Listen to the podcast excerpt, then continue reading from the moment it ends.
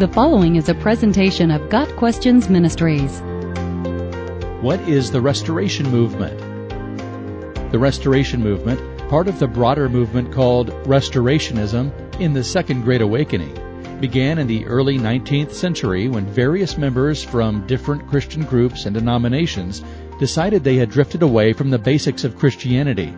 Several Methodists, Baptists, Presbyterians, and others abandoned their formal denominations with hopes of establishing a church based solely on the Christianity taught in the New Testament. With their belief in Jesus as the only model and the Bible as the only sacred book, they endeavored to restore the church to its original focus during the time of the apostles. The Restoration movement rejected rules and practices that did not come explicitly from the Bible as causing unnecessary divisions in the church. The goal was for all Christians to dissolve denominational boundaries and become united as one church under God's rule alone.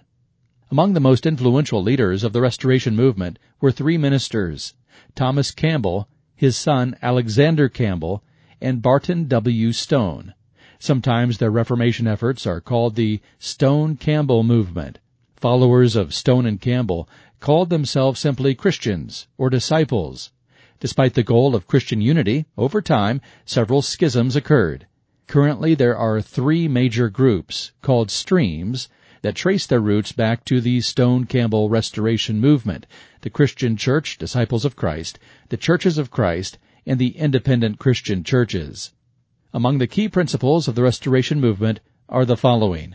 Recognition of the New Testament pattern of the Church. Overall, those in the Restoration movement attempt to conform their practices as closely as possible to those of the New Testament. Of particular importance is the weekly celebration of the Lord's Supper, which they believe should be open to all.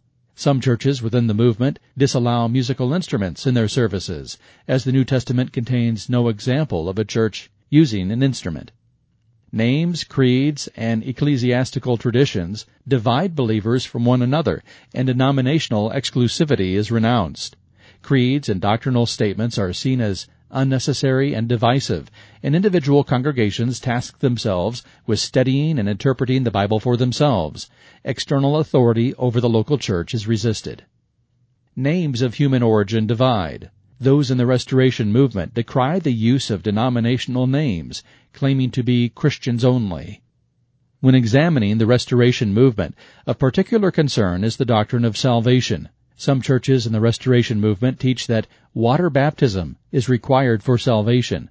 This directly contradicts the biblical doctrine of salvation by grace through faith alone, without the added condition of works. Scripture presents baptism not as a requirement for salvation, but rather evidence of it.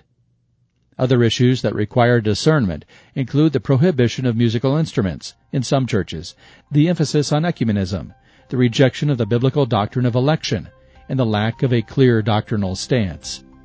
Wanting to get back to the basics of Christianity is laudable, as is a desire for unity among believers.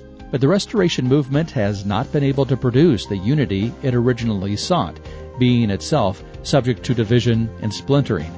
And dispensing with creeds and doctrinal statements is counterproductive to knowing and living the truth.